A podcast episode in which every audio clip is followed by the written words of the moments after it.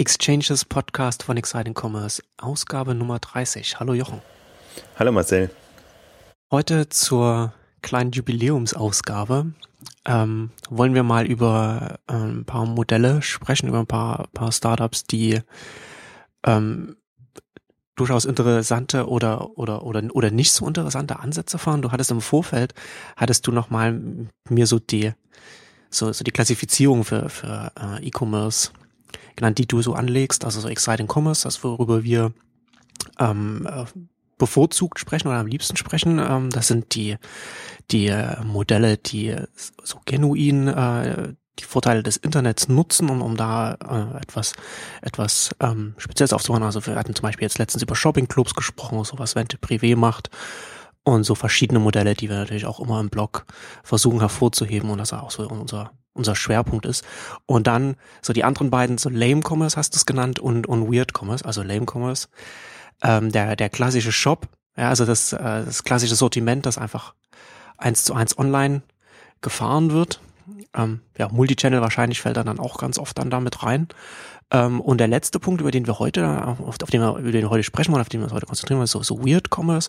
Und das sind dann so diese, diese, diese, diese Modelle, die dann ähm, oder, oder die Startups, die dann so auf Trends aufspringen, die, die, die in, in irgendeinem Bereich äh, funktionieren und die dann einfach äh, analog übersetzt werden und dann wird, wird das versucht dann zu etablieren, ohne vielleicht jetzt das Modell jetzt zu Ende zu denken. Wir haben das jetzt in den letzten Jahren, in den letzten zwei Jahren, glaube ich, ist jetzt ein relativ großes Trend, großer Trend gewesen, so das Abo-Commerce, was durchaus auch ein sinnvolles Modell sein kann. Wir hatten ja jetzt erst ähm, ja, Genau, also was, was durchaus ein sinnvolles, also ein sinnvolles Modell ist, was man, womit man auch interessante Sachen machen kann, aber was auch so ein so ein Modell ist, ich glaube, dass was man da, was man ganz oft sieht, so bei solchen auch bei so Investitionstrends, wenn man so ein so ein neues so einen neuen Ansatz in einem Satz zusammenfassen kann, dann bekommt er schnell, gerade in den USA, dann von, von, von vielen, vielen Millionen. Also wir haben das, wir haben das ja bei Groupon gesehen, dann äh, so, so Rabatte, da, da sind dann auch die Leute äh, aufgesprungen, also dann hat man ja damals, damals dann auch gesehen, so dann Facebook und Google hat man ja mittlerweile ja schon wieder so ein bisschen vergessen, dass alle so versucht haben, da aufzuspringen auf den Zug und das dann, und dann da auch mitzumischen. Ähm, und, und bei Abo ist es, ist es ja ganz ähnlich. Man hat dann so diesen, diesen festen Betrag, ähm, mit dem man dann arbeiten kann und dann kann man dann äh, auch verschiedene äh, Dinge dann damit machen. Und zum Beispiel so, so, ein, so ein erstes Startup, über das wir vielleicht sprechen können, ist, ist Shoedazzle. Shoedazzle hat ja ähm, durchaus auch viel, viele Millionen eingesammelt. 66 Millionen habe ich, habe ich hier stehen. Ähm, unter anderem auch durchaus auch von angesehenen Investoren, also Andresen Horowitz zum Beispiel sind, sind dabei. Ähm, aber ich, ich glaube, dass man, das ist schon immer so ein, so ein ganz guter Hinweis oder, oder, oder ist, äh, dass, dass die Gründer oder, oder die, die Macher vielleicht nicht so richtig wissen, wo sie hinwollen, wenn sie ein Modell, ein grundsätzliches Modell anfangen, äh, mit einem Anfang, es dann fallen lassen und es dann wieder aufnehmen. Na, also es ist ja gerade bei Schuhdessel, sie haben, ich glaube, sie haben mit dem Abo angefangen, hatten, haben wir dann, haben dann in eine andere Richtung gegangen und sind jetzt wieder dahin zurückgegangen. Ähm, also man, man muss natürlich als, als Startup, wenn man anfängt, schauen, okay, wie, welche Signale bekomme ich vom Markt, in welche Richtung muss ich gehen, wie muss ich, welche Stellschrauben muss ich vielleicht anziehen, was muss ich vielleicht verändern und vielleicht muss ich auch mein komplettes Modell umstellen, um äh, das Ziel zu erreichen, das ich erreichen will, auf dem Markt, auf dem ich mich etablieren will und so weiter. Aber so sozusagen zweimal 180 Grad, also einmal 360 Grad so die, die, die Wende zu machen, ist äh, vielleicht von, von außen auch schon so ein, so ein Indiz, dass da nicht alles äh, rund läuft bei so einem Startup, oder? Ja, man sieht es ja dann immer relativ schnell, ob es funktioniert oder nicht funktioniert. Man kann es ja auch sich immer so klar machen. Also die, die ganze Abo-Trendwelle ist ja hochgekommen mit Birchbox und Birchbox im Kosmetikbereich, Bröbchen versenden und, und da irgendwie die Leute auf durch so ein Modell auf Neuigkeiten aufmerksam zu machen, macht irgendwie Sinn. Bröbchen ist auch eine bewährte Methode im, im klassischen Kontext. Man versucht, versucht das jetzt online zu bringen und, und das entsprechend ähm, zu pushen und die Leute dann in reguläre Sortimente zu bringen. Das ist ja irgendwie eine vernünftige Idee und das macht Sinn und dann macht irgendwie auch Abo-Modell oder wenn man es Abo-Commerce nennen will, ähm, macht das Sinn. Was natürlich dann passiert ist, genauso wie du es beschrieben hast, ähm, dann überträgt man das und dann kommen auf einmal die Schuh-Abo-Modelle raus, wie, wie Schuhdessel, wie, wie andere auch in dem Bereich. wo man sich dann fragt, ja, ist das, ist das wirklich, kauf, kann man so oder will man so Schuhe einkaufen? Also man will sicherlich Infos, Vorschläge bekommen, ähm, was gibt's an neuen Schuhen und, und was kaufen, aber so ein Modell so jeden Monat oder es ist ja immer mit einer Option verbunden. Also ich habe die Option, jeden Monat Schuhe mit preisgünstig, preisvergünstigt zu kaufen, also nicht preisvergünstigt, sondern zu einem günstigen Preis zu kaufen und ähm, im Prinzip kombinieren die das immer dann noch mit einer Profilierung, dass man den Geschmack schon kennt, also eher Stöckelschuhe, eher anderes, eher farbig, eher, eher, eher klassisch.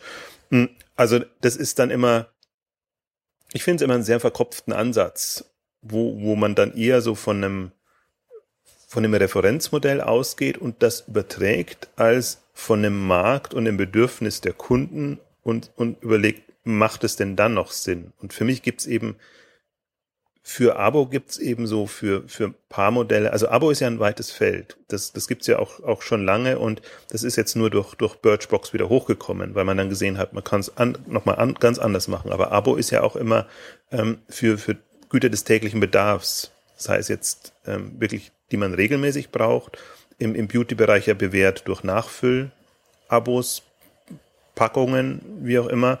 Und jetzt eben durch Bröbchen. Da ist für mich das auch eine, eine wunderbare runde Sache. Ähm, das kann man auch so durchziehen und kann man auch durchaus auf andere Bereiche übertragen. Ähm, da habe ich, hätte ich jetzt gar kein so Problem damit. Aber diese ganze Welle, die dann eben kam und vielleicht, wenn man noch mal ein bisschen, bisschen strukturiert, so was, was ich unter Weird Commerce verstehe, das sind für mich halt so die, man kann es auch absurde Modelle oder, oder die, die irritieren ein ähm, nennen. Der, ich hätte mir ja nicht vorstellen können, dass dieses Segment ähm, so Karriere macht. Das, das ist eigentlich so das, das Erstaunliche, was die letzten zwei, drei, vier fast Jahre passiert ist. Ähm, und zwar aus so einer Mechanik heraus, ähm, Investorenmechanik heraus, immer nach dem nächsten tollen Ding Ausschau zu halten. Und dann war halt erst die Shopping Club Welle, dann war die Groupon Welle und dann brauchte man im Prinzip ähm, Abo Welle, Curated Commerce Welle, also im Prinzip am liebsten im neuen Monatstakt oder Jahrestakt neue E-Commerce Modelle und Wellen. Und so ist es eben passiert, dass so die, die, die kleinen potenziellen Erfolgsmodelle, wenn sie nur so ein bisschen da waren, ein bisschen ähm, Zugkraft entwickelt haben, ähm, sofort als das große nächste Ding bewertet wurden und entsprechend eben mit, mit Kapital unterfüttert und groß gemacht wurden. Und das ist, das ist in mehrerlei Hinsicht fatal. Also den einen Aspekt haben wir schon immer wieder angesprochen, dass natürlich dann irgendwann auch die, die Lust am E-Commerce verschwindet, wenn man eben viel Geld in Modelle steckt, die nicht funktionieren, dann denkt man eventuell, dass das ganze Segment ähm, tot ist, ähm, hm. was, was schade ist. Und der, aber das, das, was mich so irritiert, auch, auch natürlich geärgert hat, ähm, weil, weil wirklich dann, früher war es immer so, es gab natürlich auch diese Art von Modellen, aber die wurden dann entweder im Angel-Bereich ein bisschen mit Geld unterstützt und man konnte die insofern beobachten, dass man rausfindet, kann auch mal sowas äh, äh Abseitiges kann das Anklang finden und, kann da was draus werden. In den letzten Jahren war es so, und deswegen haben wir auch diese ganze Berichterstattung über Finanzierungsrunden und, und, und all das aufgegeben, weil es wirklich absurd war. Also da ist, ist, ist wirklich sind, sind immer im zweistelligen, größeren zweistelligen Millionenbereich, weil man natürlich dachte, man hat das nächste Groupon und man hat das nächste ähm, Brands for Friends jetzt im, im deutschen Markt, im, im Shopping-Club-Bereich oder so und, und, und steckt da enorm viel Geld rein. Aber ist das nicht, aber sind, ist das nicht auch der Grund, einmal gerade wenn man sich so anschaut, die, Dynam die Dynamik von Groupon, wie schnell das groß geworden ist, dass das dazu führt, dass ähm, Investoren auch versuchen einfach bei dem nächsten Hit dabei zu sein. Also gerade diese, also wir haben ja schon ganz oft auch, auch, auch über diese, über, über diese Wachstumsdynamiken gesprochen, gerade wenn du so, so exponentielles Wachstum hast. Das, das scheint ja auch irgendwie so ein bisschen zu, äh, zu sein, wenn man gesehen hat, dass so ein Modell an irgendeiner Stelle so dieses, dieses, dieses Wachstum eben, eben zeigt, dass man dann als Investor dann natürlich hofft, dann auch äh, dabei zu sein, wenn das, wenn das an einer anderen Stelle auch wieder funktioniert oder, oder so, ne? Und also das, das, das wird doch dann da wahrscheinlich mit reinspielen, oder? Ah, absolut. Also das deswegen, aber das ist, es müsste genauso sein, wie du es beschreibst. Wenn so ein Wachstum da, da ist oder, oder man das Gefühl hat, da ist Wachstum da und dann mhm. steckt man ähm, entsprechendes Kapital rein. Das wäre ja genau der richtige Weg, dass man wirklich klassische Wachstumsfinanzierungen hat und durchaus auch bei bei bei bei jungen Startups oder kühnen Ideen, sage ich jetzt mal. Das das und und der der und der der Schritt zwischen kühn und und äh, ähm, abseitig, ähm, ist, ist halt äh, Schma der, schmaler Grad. sehr schmal, genau. Und, und ähm, deswegen kann man es jetzt auch nicht äh, generell kritisieren. Man kann es nur kritisieren, wenn man das Gefühl hat, die ganze Szene tickt auf einmal so. Und, und das, das ist ja ähm, passiert in, in den letzten Jahren im E-Commerce-Segment, ähm, dass bei allen halbwegs, in, also man kann es natürlich auch innovativ nennen, bei halbwegs innovativen Konzepten sofort so ein Ansatz gefahren wurde. Aber ich hatte eher den Eindruck, dass das künstlich versucht wurde, das mit Geld erstmal hochzubringen. Also genau nicht so, wie du es beschrieben hast, dass erstmal so eine Grundtraction da ist und man dann eben Kapital zugibt und, und das, die Wachstumspotenziale nutzt, sondern dass es andersrum passiert ist. Und natürlich, die, die, die Szene war ähm, vollkommen irritiert, weil das mit, mit Groupon eben so schnell gegangen ist, also vermeintlich schnell. Was man immer übersieht bei Groupon, die waren auch ein Jahr oder mindestens zehn, zwölf Monate da und, und hatten erstmal einen, einen Proof of Concept in ihrem Chicagoer Markt gehabt, bevor sie dann das gemacht haben. Aber natürlich, wenn man sieht, wie schnell andere dieses Modell kopieren, dann denken natürlich sowohl Gründer als auch deren Investoren, dann müssen wir schnell sein, dann geben wir lieber sehr viel Geld rein und, und bringen das zum Fliegen, als dass wir abwarten, bis die Copycats uns den Rang ablaufen und, und ähm, das, das Thema streitig machen. Also schon nachvollziehbar, wenn es ein sinnvolles Konzept ist, aber das ist eben bei den, bei den anderen war es eben nicht so. Also man dachte halt dann mehr oder weniger künstlich, da gibt's jetzt ein, ein, ein Schuhdessel, ein, ein, ein Beachmint und, und wie sie alle heißen, ähm, die, die jetzt quasi das, das, das Segment ähm, Schuhabos äh, belegen. Und da müsste man jetzt quasi der, der Führende sein.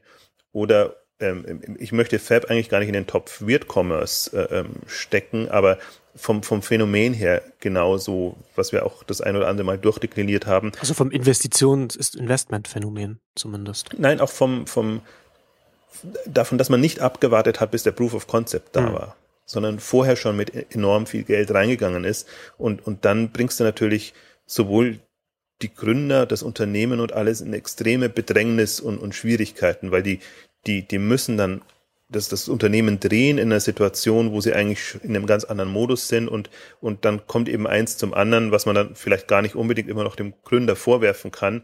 Ähm, das ist kaum mehr, mehr rumzureißen. Also wenn man jetzt erstmal in Anführungszeichen in Ruhe, also wie, wenn man das im, im Startup-Modus überhaupt sagen kann, aber dass man erstmal sich die, die ein, zwei Jahre gönnt, wenn man wirklich ein, ein neues Geschäftsmodell entwickelt, das reifen zu lassen und zu gucken und da sich auch nicht irritieren zu lassen ähm, von, von anderen, die das eventuell kopieren und, und weitermachen. Das ist ja immer, das, genau. das, diese Souveränität ist, ist oftmals nicht da. Und ich glaube aber, wenn man wirklich von seiner Idee überzeugt ist und glaubt, man findet da einen Dreh, um das Konzept erfolgreich zu machen, dann, dann, dann glaube ich, ist die Konkurrenzsituation nicht so stark. Also ich vertrete immer diese, diese Auffassung, es ist ohnehin wer, wer sich dem Wettbewerbsgedanken online verschrieben hat, hat aus meiner Sicht ohnehin was nicht verstanden, weil es immer so sein muss, dass man die Stärken nutzt. Also dass man nicht gegeneinander antritt mit demselben Konzept, sondern dass man dann versucht,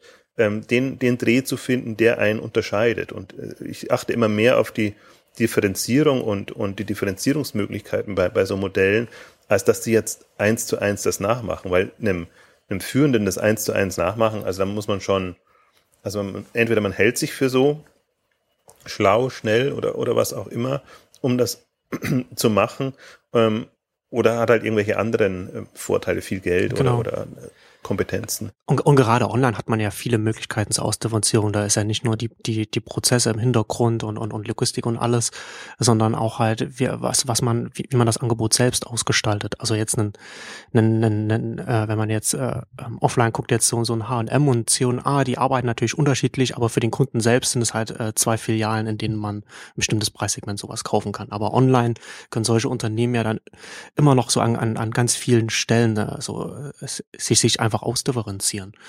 Und zusätzlich kommt ja noch ähm, auch dazu, dass wir jetzt, dass wir ja immer noch auch in einem, in einem Wachstumsmarkt sind. Also es ist ganz, ganz wenige Marktsegmente. Also, also mir fällt auf Anhieb auch gar keiner online ein, wo man es, wo ich jetzt sagen würde, dass das ist jetzt ein gesättigter Markt.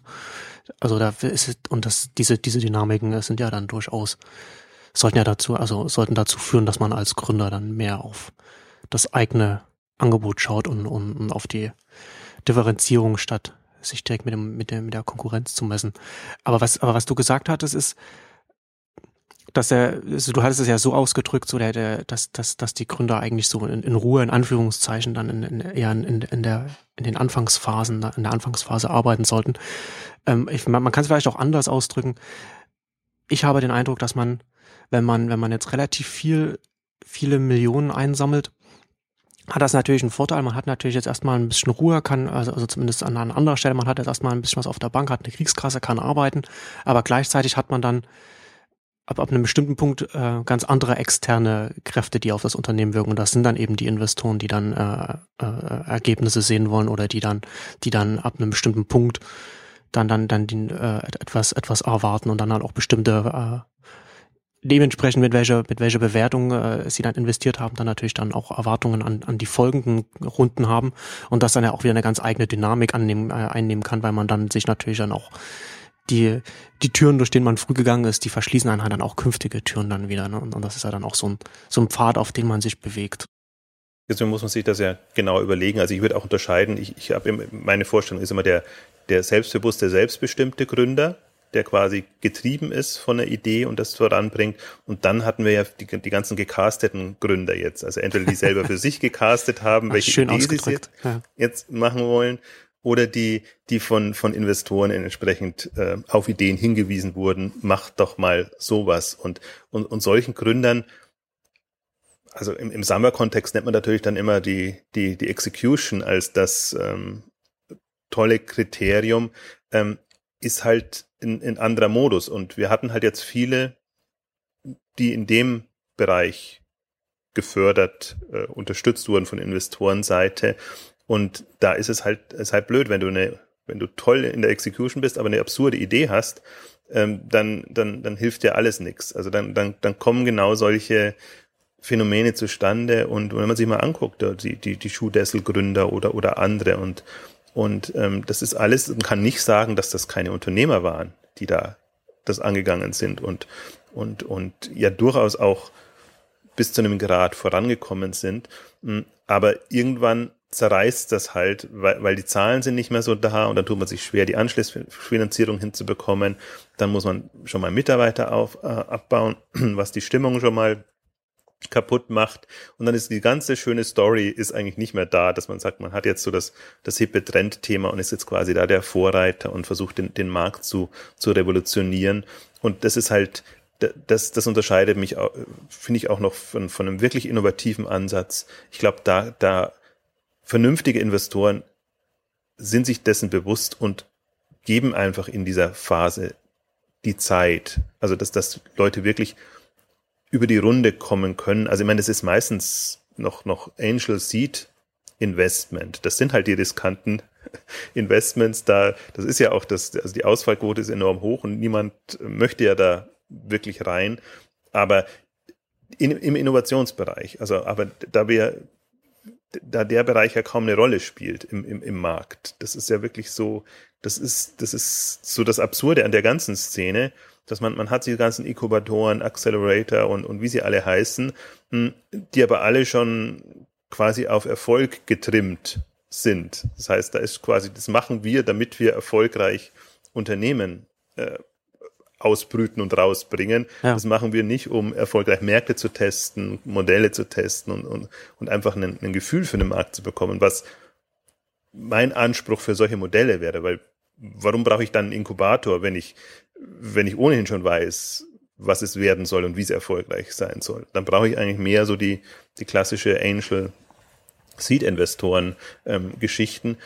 Also, und das ist, ich finde, das kann man in der ganzen Szene sehen, aber im, im E-Commerce ist, finde ich, besonders deutlich geworden, ähm, weil der halt so eine, so eine schöne Phase drin hatte zwischen jetzt, sagen wir mal, 2008, also im, im, im Zuge der, der Shopping-Clubs und Groupon.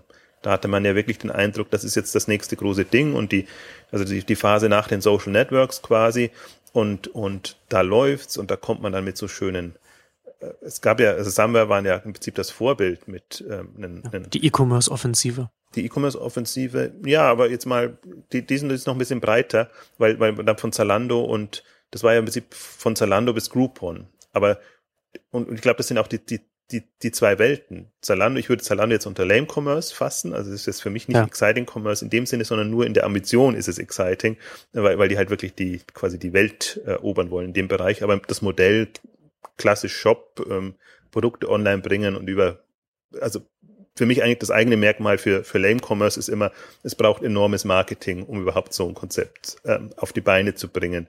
Kann dann funktionieren und, und wird eine Zeit lang funktionieren. Ich glaube aber an Konzepte, die, die ähm, hatten wir in der letzten Ausgabe auch mit den Shopping Clubs gesprochen, die dieses Kundenbindungselement drin haben, was integraler Bestandteil ist und wo man so ein, so ein ich nenne es jetzt mal Suchteffekt, ist nicht ganz das, aber so eine, so eine Affinität einfach äh, erzeugen kann, ähm, die, die, die nicht, also generisch erzeugen kann und nicht künstlich über Marketing erzeugen muss. Natürlich muss man immer Marketing machen und auf sich aufmerksam machen, aber im Prinzip der, der, die, das Grundmoment müsste im Konzept verankert sein. Das ist so mein Anspruch an, an innovative oder zukunftsfähige Geschäftsmodelle in dem Bereich.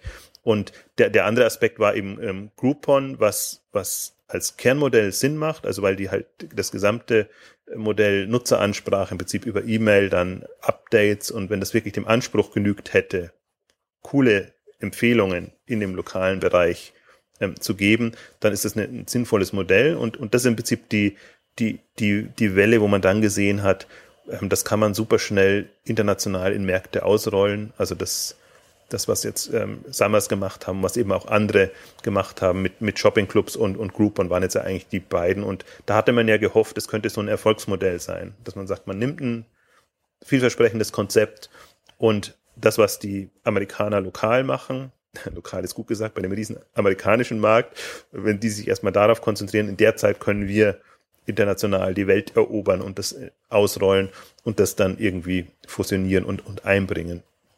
Das ist auch von der, von der, von der Grundidee natürlich toll, wenn man erfolgsversprechende Konzepte hat. Aber offenbar ist der, der Zyklus oder der, der Ausstoß an, an, an neuen Konzepten nicht so stark, also qualitativ nicht so stark, quantitativ schon. Also das, das, und das, für mich ist es interessant, weil, weil wir haben ja mit Exciting Commerce 2005 begonnen und ähm, waren ja da sehr offen. Haben wir dann auch alles Mögliche gesehen, was da so kam. Und da kamen halt auch die, die Woots und die Swoopos und, und wie sie alle hießen, ähm, wo man durchaus auch sich fragen kann, sind das relevante Konzepte oder sind das eher weird ähm, Konzepte, wenn man es so benennen will? Und wo man auch gesehen hat, wie vorsichtig die angegangen wurden, wie schwer sie sich taten, überhaupt Geld zu bekommen und dann waren sie erfolgreich, also so Woot, iBoot würde ich jetzt trotzdem noch als erfolgreich ähm, bezeichnen und, und ein Swoopo, also mit, mit, mit einer eher ähm, Auktionsmechanik, wo, wo die Preise sich ähm, verändern und Beatmodellen, ähm, die haben halt so bestimmte Nachteile gehabt, ähm, die sich nicht durchgesetzt haben. Da gab es interessanterweise auch Modelle, denen ich mehr zugetraut hätte, weil, weil sie einfach ähm, entweder fairer oder, oder zielführender ähm, ähm, aufgesetzt waren. Ähm, die haben aber dann halt zum Teil kein Geld mehr bekommen und so ist dieser ganze Bereich hat sich irgendwie totgelaufen. Also es gab ja mal Penny Auctions, hieß so eine Seite, ich glaube, die gibt's immer noch, die diese ganzen ähm, Seiten getrackt und verfolgt hat. Und ähm, das war ja mal eine, eine wirklich eine Welle und und ich glaube, es, es, also so das, das war für mich eine vernünftige Welle, weil weil das war so eine Innovationsexperimentierwelle. Das sieht man halt, viele springen auf das Thema auf, viele versuchen es in unterschiedlichsten Ansätzen und möge der Beste gewinnen, sozusagen. Das, das, das ist dann, das ist für mich Innovation, aus so einem Bodensatz sich was entwickeln lassen und, und dann, sobald man sieht, das scheint was zu werden, ähm, einzusteigen und, und, und das entsprechend groß zu machen. Und, und genau diese, also das, das noch im, in dem Bodensatz, äh, äh oder Bodensatz Nährboden, also das, wo man, wo man wirklich so ein, also erstmal so einen Weg bereitet, das ist in den letzten Jahren zu kurz gekommen. Da ist sofort, alles war sofort hopp oder top. Das spezielle Konzept musste der Hit werden. Da konnte man nicht filtern sagen, man gibt jetzt mal 10 oder 20 die Chance und sagt, das beste Team, das beste Konzept, ähm, das, das wird dann unterstützt und, und setzt sich durch, sondern im Prinzip der, der ähm, in, im ersten Moment den besten Eindruck macht. Und das kann das eben auch das Team sein oder kann eine, kann eine Grundtraction sein. Und das, glaube ich, ist zum Beispiel auch, was, was das Fatale bei Fab.com ist und war, ähm, ist, ist vielleicht gar nicht, dass die nicht die Chance gehabt hätten, da ein Modell draus zu machen in ihrem Bereich, sondern dadurch, dass sie vorher das Social Network hatten, hatten sie schon eine Nutzerbasis, die sie auf das Thema loslassen konnten.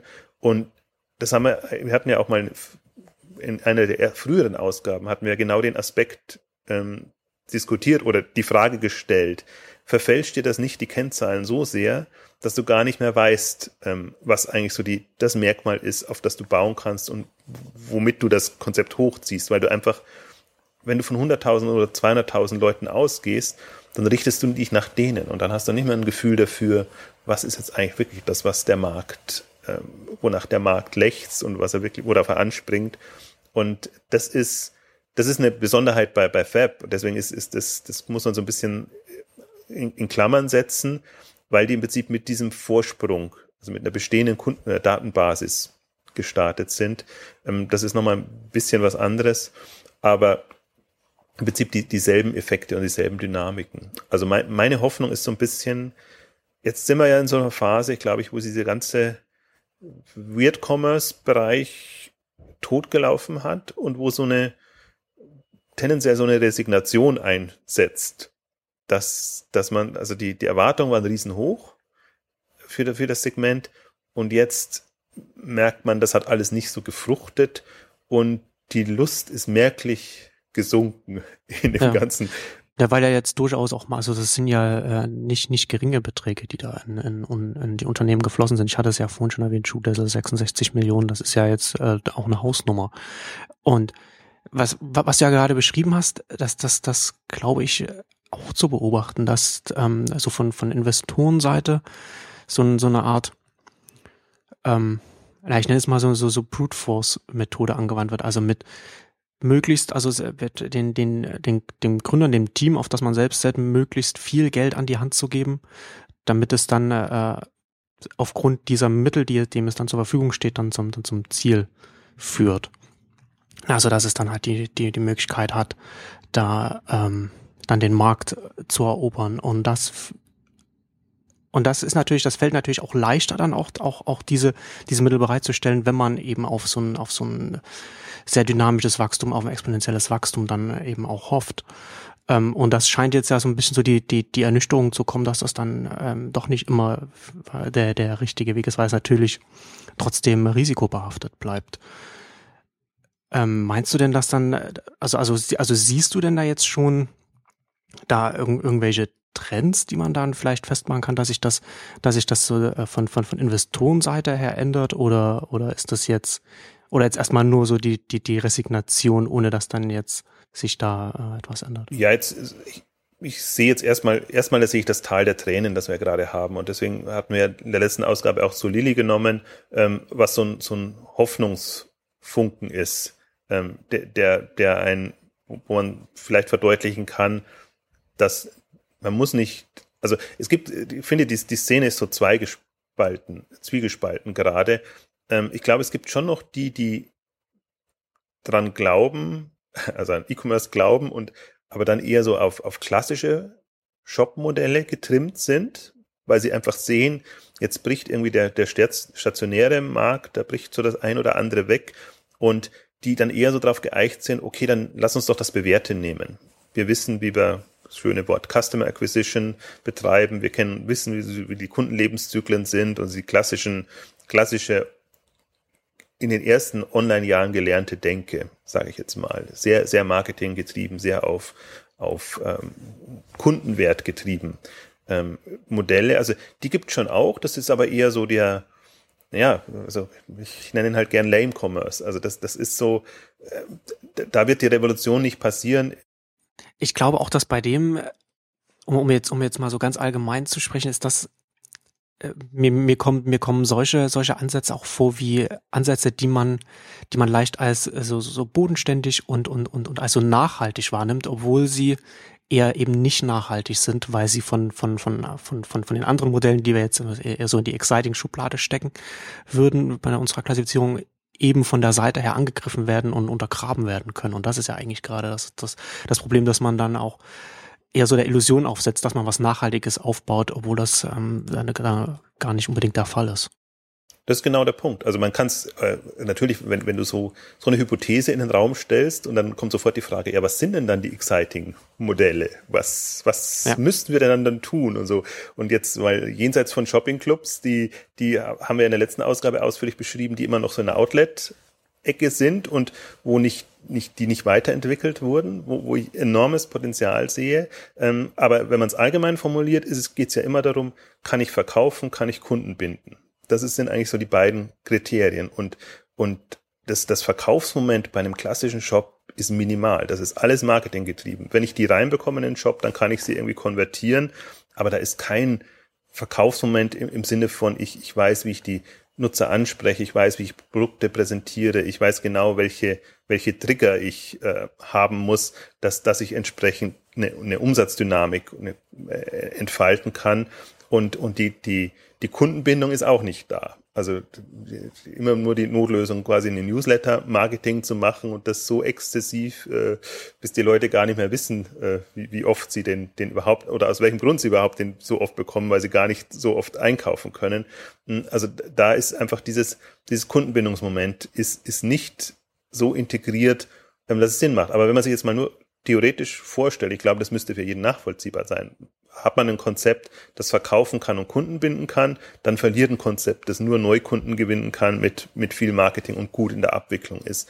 Und, und das ist, finde ich, die, die Gefahr, wenn du, das ist ein gutes Wort dafür, die bodenständig oder vermeintlich bodenständigen Konzepte, die, da kann man sich dem Verstand nach bewusst machen, warum das alles Sinn macht. Und wir machen es ja den Regeln nach und Best Practice und, und super optimiert. Also alles wunderbar nach klassischer Lehre, hm, aber man muss sich eben, finde ich, immer wieder vor Augen führen, es gibt jetzt eher theoretisch, bis auf Einzelausnahmen, noch dieses andere Segment, das kann einem schon das Leben schwer machen, wenn, wenn, wenn da die, die Kunden sind und, und das den Anklang findet. Und ich glaube jetzt, um, um auf die, die Ursprungsfrage noch auch aus Investorensicht vielleicht nochmal zurückzukommen, hm, was ja fehlt, ist und, und darauf schien es immer jetzt nicht mehr anzukommen, dass man wirklich schon einen E-Commerce-Know-how hat.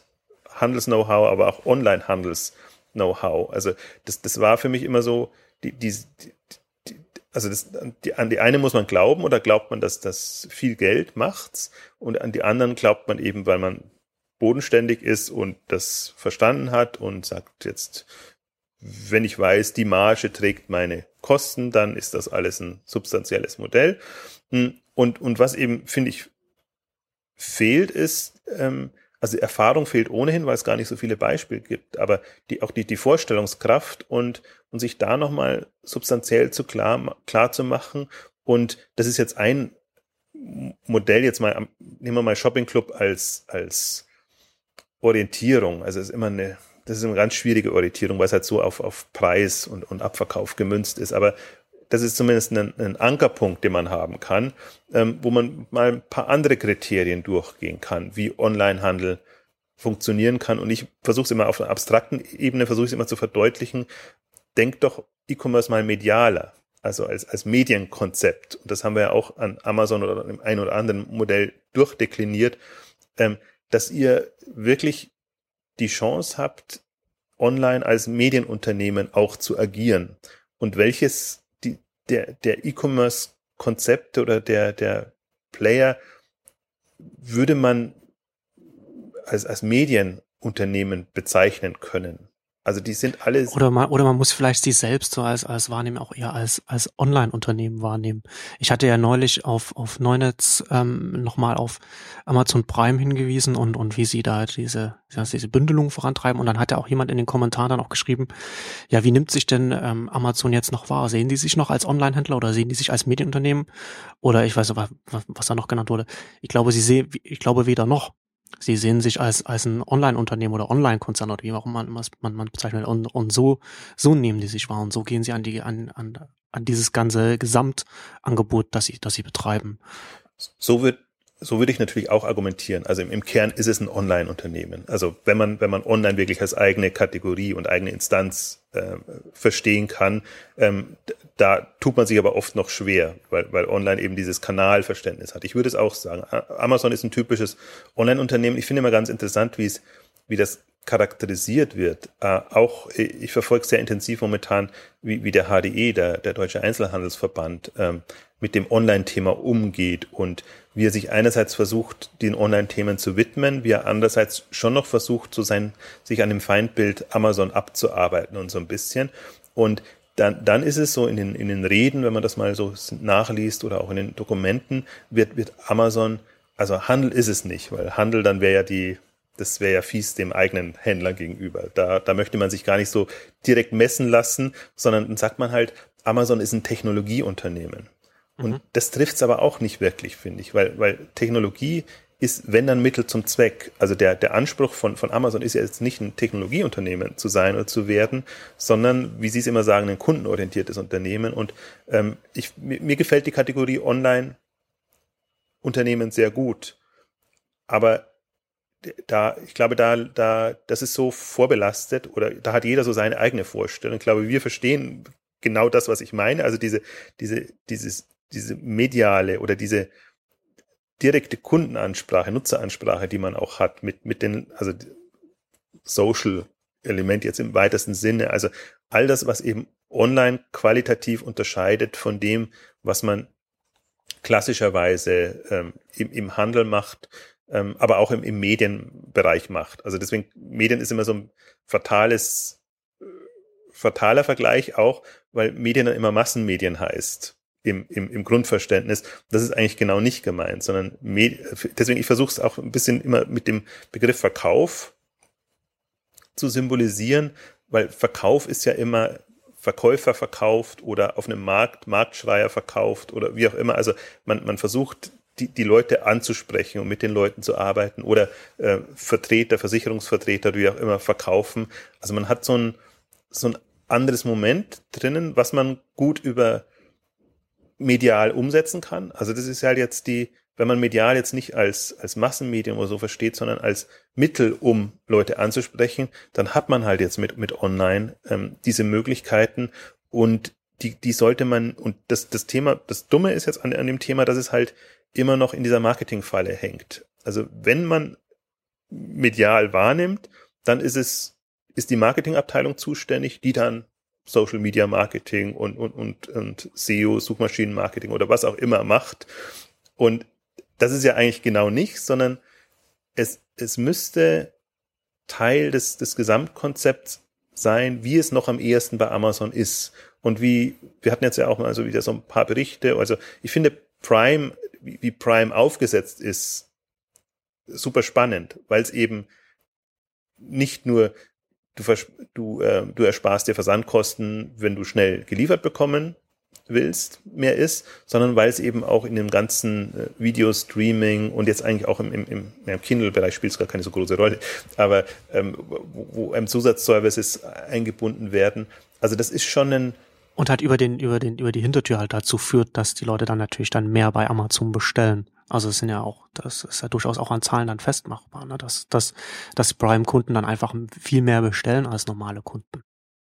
Genau, aber es ist halt noch kein, also es ist noch nicht die, die, wie ich mir ein mediales Verkaufskonzept vorstelle, da ist, ist auch ein Amazon weit weg davon. Ja. Und deswegen, deswegen sehe ich ja auch die Chance. Ich glaube, dass auch, dass auch Amazon betont ja immer wieder, dass, dass sie sich nicht auf der sicheren Seite fühlen. Also sie sind zwar groß und, und, und dominieren jetzt den Markt oder das Marktsegment, was, was jetzt schon da ist.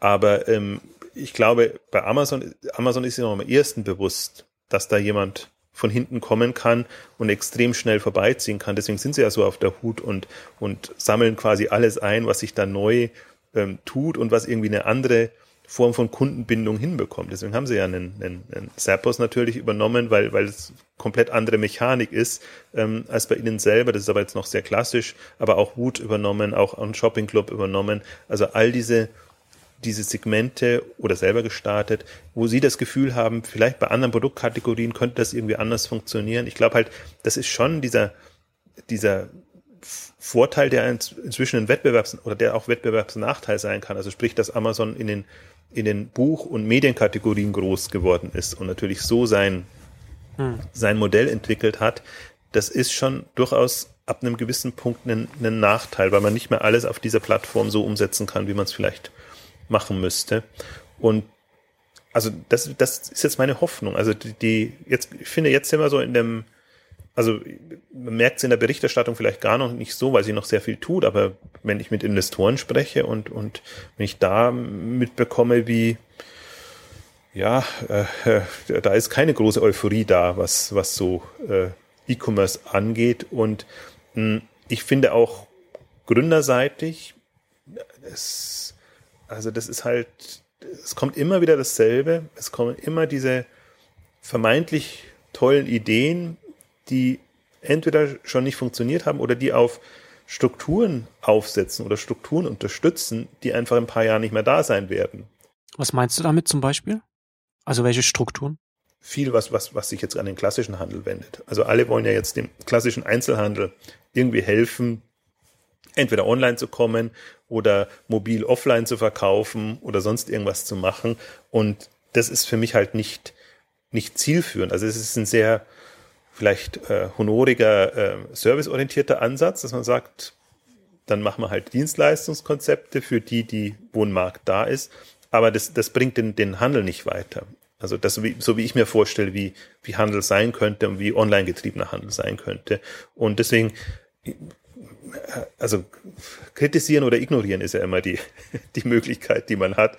Äh, ich neige dazu, es zu ignorieren, dieses ganze Segment. Da tut sich noch am meisten und, und warte und hoffe darauf, dass wirklich wieder Leute kommen, die in diesem für mich spannenden Segment ähm, verkaufen, medial arbeiten, ähm, vorankommen. Und ähm, ich war ganz fasziniert jetzt, ähm, wir haben ja Springer sehr kritisiert für äh, bestimmte Dinge und Entwicklungen, aber was sie jetzt mit Runtastic übernommen haben oder My Little Box, My Little Paris, ähm, in der letzten Woche, also indirekt übernommen haben, ähm, das geht schon absolut in die richtige Richtung. Also das, das sind, sind Modelle und da sind wir wieder beim Thema Abo so ein bisschen im, also so wirklich, man muss sich mal My Little Box, können wir vielleicht nochmal verlinken drauf, ähm, angucken, ähm, wirklich cool gemacht, also sehr schön in der Ansprache.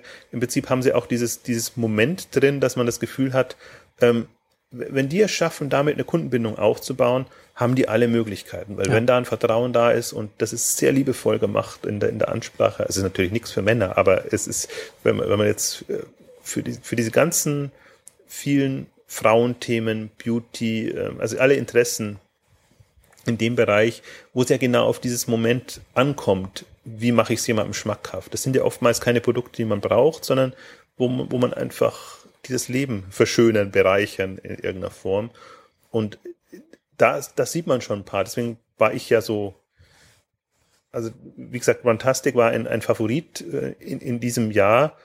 Also ein Favorit auch eher, weil es jetzt aus dem europäischen Bereich gibt. Gibt es dann natürlich das, das Vorbild Runkeeper und, und, und andere. Aber diese, diese Modelle, die, die halt, ich glaube, vom, vom Handel so ein bisschen missachtet oder nicht beachtet werden, weil sie so wenig handelsnah erscheinen. Weil man sie nicht als, als Handel wahrnimmt. Wir hatten da ja ausführlich in der in, in unserer Randtastic-Ausgabe besprochen, aber das ist auch ein gutes Beispiel. Ich habe mir gerade überlegt, so wir, wir hatten das ja, du hattest das ja am Anfang ja beschrieben, ja, man hat dann so ein Modell und damit geht man dann in einen Markt rein.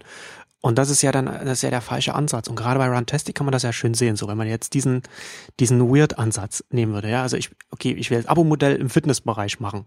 Und dann, und dann, äh, ja, dann, dann, dann sammle ich die Leute online ein und biete denen jeden Monat, äh, keine Ahnung, äh, Schuhe und, und, und, und, und Trainingsanzüge an oder so, immer so, so das Neue, ne? Oder dann halt im, dann halt im Winter so für, für, für den Wintersport, im Sommer für, für äh, andere Sportarten. Und das ist eben nicht genau die zielführende Richtung, sondern, sondern eher so etwas, wie, wie es eben Runtastic gemacht hat, also mit, mit, mit, mit einer Jogging-App so die Marke, die Bindung aufbauen und dann darüber dann Premium-Abos und dann, und dann in den Handel reingehen mit eigenen Produkten und so weiter. Das ist halt viel, viel näher auch an, an den, an den, an, an, an, einer, an einer speziellen Zielgruppe dran und halt ein ganz anderes Modell, auf das man nicht kommen würde, wenn man sagen würde, ich nehme jetzt Abo-Modell im Fitnessbereich. Sondern da würde man halt einfach nicht von, von, von A nach B so kommen. Genau. Also das, das ist auch das, das ist auch die Denkweise. Das ist ja eigentlich gar keine Denkweise. Das, das eine hat mit dem anderen nichts zu tun, sondern das sind, die, die sind vermeintlich, machen sie Abos, also irgend, also Abo ist ja in dem Fall Kundenbindung. Ähm, machen sie dann ein Modell. Ähm, aber da, das sieht man eben, das ist genau das Beispiel, wie man es auch machen kann, wie man es vernünftig machen kann und, und wie es eben der, die absurde Variante ist. Vielleicht gehen wir noch ganz kurz auch ein auf, auf das zweite große Feld, was, was für mich in den Wirt-Bereich fällt, ähm, die ganze Curated Commerce-Welle, die da war und wo es, wo es auch vernünftige Modelle gibt und wo es eben auch so absurde Modelle gibt. Und äh, für mich die absurden Modelle sind immer, wenn, wenn Promis dazu eingesetzt werden müssen, um ein lahmes Konzept cool zu machen, sage ich jetzt mal so. Ähm, und, und das ist oft genug passiert. Also und äh, das ist, es hat spricht sehr viel für sich, dass man ähm, Kuratoren, wenn man so nennen will, oder, oder Experten, Leute, die Ahnung haben oder Leidenschaft für ein Thema hat, einsetzt, um Produkte vorzufiltern, um, um, um, um auf Themen aufmerksam zu machen und, und da was voranzubringen. Das, das, deswegen das Thema ist sicherlich eins, wo das ein oder andere Konzept entstehen wird, muss, soll, weil einfach die Flut der Produkte enorm ist. Und ich glaube nicht daran, dass alles über Technologie, Algorithmen automatisch ähm, passieren kann. Aber was dann eben kam, ist, man nimmt ähm, A, B, C, D, Promis, und setzt die dann drauf an, um mehr oder weniger künstliche Produktauswahlen äh, unter die Leute zu bringen. Und, und, und die auch zum Teil extrem äh, ähm, finanziert wurden und, und wo es ja eine extreme Welle gab. Also ich finde, da ist immer das, das ist für mich immer nicht durchdacht, weil ein, ein Konzept muss auch so funktionieren. Also es muss vom Thema her funktionieren, es muss, muss einfach einen Markt, ein Bedürfnis haben und dann kann so eine Komponente noch einen Zusatzpunkt bringen. Aber wenn ich schon quasi mein Pitch ist, ich habe die und die Stars dabei deswegen wird das quasi das Überfliegermodell und, und deswegen müsst ihr investieren und deswegen passt das. Oder wenn schon die Stars sich beteiligen, ähm, jetzt nicht aus einer weil sie was beitragen können oder Ahnung haben, sondern weil sie denken, jetzt können wir auch noch online mitmischen, dann sind das genau diese Irritationen, wo ich mich frage, ist das wirklich so zielführend? Genau, da ist ja dann, dann, da ist ja dann die naheliegende Frage so, äh, was, was, was passiert, wenn der, wenn der, wenn, wenn das, wenn der, wenn der Star aussteigt, was, was ist, wenn er, wenn er nicht die Reichweite bringt, die du willst und warum kann das Modell, das, das du fahren willst, nicht ohne ihn funktionieren oder ohne, ohne sie? Ähm, wobei das natürlich wahrscheinlich dann auch immer so, auch, auch so als so eine, zum, zum, zum Sieden so der ersten Reichweite wahrscheinlich auch immer so ein bisschen angedacht wird, so dass man mit dem Star erstmal bekannt wird und dann wird es irgendwie dann vielleicht auch zum Selbstläufer, indem man dann äh, andere Kuratoren ransetzen kann oder was auch immer dann da versucht wird. Ja, aber das ist ja, das ist aber genau das Problem. Dann, dann ist es nicht mehr Mittel zum Zweck oder dann ist es Mittel für einen falschen Zweck, um eben Aufmerksamkeit. Genau, ich komme ja als komme ja dann auch vielleicht als als Star äh, als als Fan dann oft auf die Plattform und und warum soll ich dann dann bleiben, wenn dann andere Leute mir etwas dann vorschlagen? Ich bin ja dann ich nicht deswegen gekommen. Genau. Also vielleicht bleibe ich, aber das muss ja nicht, das muss ja nicht so sein. Das ist der Punkt. Ich habe mir äh, jetzt auch im, im Vorfeld nochmal, weil ich mal so auch, auch, natürlich am liebsten dann an Beispielen versuche, das klar machen, mir Mia Kosa nochmal angeguckt. Also es gibt auch viele internationale Vorbilder in dem Curate, Curated Bereich, aber Mia Kosa ist so ein Beispiel, finde ich, wo man es sehr gut verfolgen konnte, wo ich jetzt sogar sagen würde, jetzt sind sie ähm, auf einem ganz vernünftigen unterwegs, äh, Weg unterwegs, die auch am Anfang eben versucht haben, wirklich äh, massenmedial bekannte Promis ähm, für sich einzuspannen und, und, und drin zu haben und die jetzt auf einmal eine, eine YouTube-Stars haben und wenn man den Pressemitteilungen glauben kann oder nicht, fahren sie damit besser. Also und das ist für mich auch, das ist immer noch aufgesetzt einerseits, aber ich glaube ja zum Beispiel sehr dran, dass so Stars, die wirklich eine, eine die Fans haben, eine Fanbasis haben, dass die ein sehr guter Anker sein können, um, um mit Verkäufen, Produkten und allem Geld zu machen. Also passiert ja, wenn eine Jennifer Lopez äh, Parfüm und, und alles Mögliche rausbringt, das passiert ja schon in, in, in, im, im, mit den Marken passiert schon. Aber wenn man jetzt so mal zurückgeht auf der, der Promi selber oder der Mensch selber ist der Star und, und der Anker, ich glaube schon, dass die einen, ein Portfolio an, an Produkten und, und Geschichten mitverkaufen können, auch von sich aus. Und, und so ein Miyakosa ist im Prinzip so ein, so ein Twitter, also dass man die Stars einbindet, also Stars, Pseudostars, und, und die, die dann mehr oder weniger äh, dahinter stehen hinter den Produkten. Also für mich ist, ist zum Beispiel die, die Erkenntnis aus meiner Teleshopping-Zeit war, ähm, es haben nie die Stars funktioniert, die man künstlich auf einem Produkt oder Sortiment draufgesetzt hat und die halt dann auf einmal irgendwelche Beauty-Serien oder Haushaltsprodukte oder was auch immer ähm, verkauft haben, verkaufen mussten, sondern es haben die funktioniert und das mussten dann immer nicht die großen Stars sein, die einfach mit einer Leidenschaft für das Produkt standen und die konnten dem wirklich ein Gesicht geben und die, die waren dann die Repräsentanten des Themas und das hat dann wunderbar funktioniert. Also deswegen fun funktioniert auch so ein Harald Glöckler zum Beispiel. Ähm, der, der ist jetzt nicht massenkompatibel in, in dem Sinne, aber der, der vertritt das enorm glaubwürdig, dass er eben auch den Frauen mit nicht der Idealfigur klar machen kann, äh, mit, mit meinen Produkten ähm, seht ihr gut aus oder das, das, das ist nicht eine, eine Frage des, äh, des Geldes, ähm, um, um sich so Produkte, also das muss, man muss einen Nerv haben dafür, für, für die Krönchenprodukte und all das, was, was, was da so kommt. Aber das mal als, als Beispiel. Also man müsste, ums ums zusammenzufassen, man müsste dann halt, man muss dann bei so einem Konzept dann schon, wenn man sagt, okay, man arbeitet mit Stars oder mit Berühmtheiten, dann muss man das auch auf die Person dann das Angebot oder die Produkte oder aus äh, zuschneiden und dann äh, sich dem auch bewusst sein, dass es mit der Person funktioniert und und was wir hier jetzt eher kritisieren, sind eher die Kurations- oder die Filteransätze, die eben, also das ist ja auch immer interessant. Ne? Man kann ja, wenn man statt kuratieren, statt äh, sagt filtern sagt, dann hat man, dann sieht man ja sofort ganz anders, ne? was was was das eigentlich ja. ist. Und wenn man jetzt sagen wir, wir machen, wir wir filtern vor, aber wir haben eben nicht gute Filter, sondern wir haben nur bekannte Filter, dann ist das natürlich eine ganz andere ganz andere Wahrnehmung des Konzepts. Gute Beschreibung. Also deswegen, ich bin auch ein Fan von dem von dem Wort filtern, weil das trifft es viel mehr. Also aggregieren und filtern sind ja im Prinzip die beiden Themen, die die wir haben aggregieren, glaube ich, haben wir jetzt mit Marktplätzen und allem möglichen im E-Commerce äh, durchexerziert, exzessiv, äh, gibt es in jeglicher Form. Es ist vermeintlich quasi die, die große Auswahl, ist, ist der Erfolgsfaktor. Kann man in dem, kann man den Standpunkt vertreten, ist ja auch erstmal, um, um Ware verfügbar zu machen und das entsprechend alles aufzubauen, ähm, wunderbar, aber ohne Filter geht's dann eben nicht. Und das, ich glaube, das ist genau die, die Herausforderung. Und ich, für mich ist auch ein Shopping Club ein Filter, weil er auch diese, diese Vorfilterung macht und das Sortiment sozusagen eindampft auf wenige Produkte pro Tag.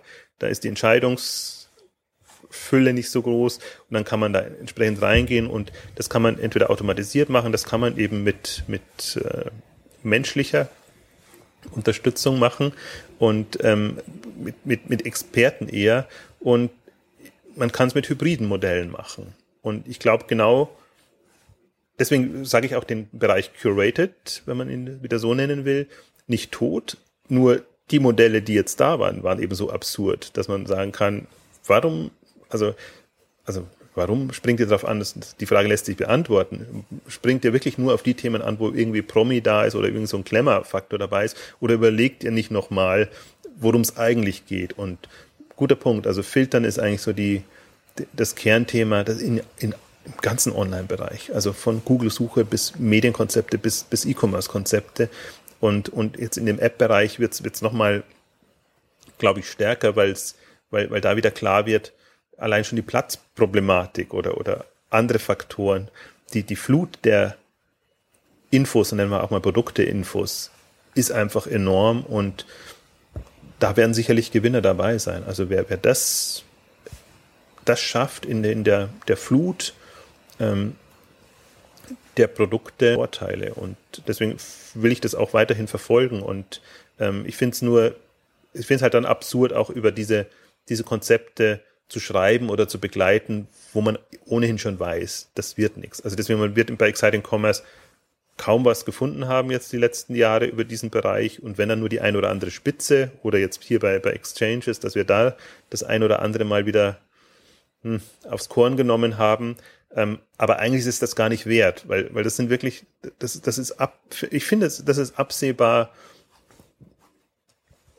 aus den falschen Gründen nach oben gekommen und, und, und weiterentwickelt. Ist halt nur schade, wenn das quasi eine, eine ganze Szene überlagert oder ganze Themen überlagert. wenn man sich die anderen Fachmedien und was auch immer oder Startup-Blogs anguckt, haben diese Konzepte ja eine Dominanz entwickelt, dass man sich fragt, was, was, was soll das? Also, man muss es, das Problem ist immer so ein bisschen, wenn man zu lange dabei ist, dann ver verliert man vielleicht auch die Faszination für bestimmte Themen.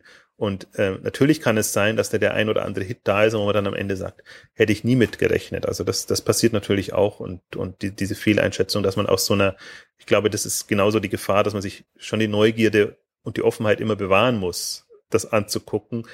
Aber ich glaube, man, irgendwann hat man dann trotzdem so ein Raster, dass man sagt, warum fällt das rein? Und meine Erkenntnis ist, ich lerne ja auch immer aus den Exchanges, aus deinen Anmerkungen, ist jetzt wirklich dieses, dieses curated mit Filter nochmal besser zu koppeln und einfach zu sagen, also, und, also das quasi als, als Benchmark zu nehmen, ist es ein vernünftiger Filter? Also, wie du es genannt? Guter Filter versus? Äh, oder, oder nur ein bekannter Filter. Guter Filter oder bekannter Filter, genau. Das ist, glaube ich, so eine, so eine, kann man sich fast als Lehrsatz, als Merksatz mitnehmen aus, aus dieser Ausgabe. Genau, also das sind für mich jetzt auch mal, wenn man es jetzt mal den, den Weird-Bereich, also das haben wir fast, sind wir gar nicht so sehr auf den Weird-Bereich eingegangen, sondern schon ein bisschen auf die, die Merkmale von, von Exciting äh, Commerce oder, oder zielführenden äh, E-Commerce-Konzepten zusammenfassen. Ich glaube aber, man kann sehr viel lernen aus dem Abo-Bereich, gute Abos, schlechte Abo-Modelle und aus dem Curated-Bereich gute Filter, schlechte Filter oder ungeeignete Filter in dem Bereich. Ich glaube, da kann man sich auch nochmal klar machen, warum man dann natürlich auch ein Thema nicht so tot sagen muss. Und das ist, finde ich, immer so das extrem Schwierige, dass dann ja auch nicht differenziert wird, wenn man jetzt sagt, irgendwie curated, alles schlimm, oder selbst wenn ich mal sage, Multichannel, alles schlimm, stimmt natürlich nicht. Es gibt ein paar wenige gute Multichannel-Modelle, speziell Marken sind natürlich für Multichannel-Modelle prädestiniert, aber was, was, was generell propagiert wird, ist, ist halt nicht, das, das glaube ich, das, wenn man sich mal logisch überlegt, das, das ist nicht zielführend aus einer Wettbewerbs- und Marktsituation heraus. Ja. Der Teufel oder der Erfolg liegt dann halt auch immer im Detail, beziehungsweise in der Umsetzung und wie man dann, welche, welche, in welche Richtung man sich dann da bewegt. Ja, ja, da haben wir dann, wie, wie du schon sagtest, dann doch nicht so viel über, über Weird Commerce dann äh, eingehauen, so auf, auf, auf die verschiedenen Startups und, und äh, Ansätze. Aber das ist, glaube ich, auch für die, für die Hörer ganz, ganz gut, dass wir dann doch wieder ein bisschen allgemeiner auch über, über den Exciting-Bereich gesprochen haben. Destruktion ist ja ohnehin nie das Ziel für. Also ein bisschen, also genau. ist ja eigentlich immer so das Ziel, konstruktiv zu sein und trotzdem noch, äh, aber, aber, aber die, die Thematiken ähm, klar zu machen. Ähm, ja, ich hatte schon die Befürchtung, heute wird eine richtige destruktive Ausgabe, wo wir nur Konzepte niedermachen. Nee, haben wir das, haben wir den, die Kurve haben wir ganz gut gekriegt, denke ich. Konstruktiv, aber nicht handsam. Gut. Jetzt selbst beweihräuchern wir uns noch ein bisschen hier am Ende und dann. Ja, ähm, genau. Äh, danke fürs Zuhören und ja, bis zum nächsten Mal. Tschüss. Tschüss.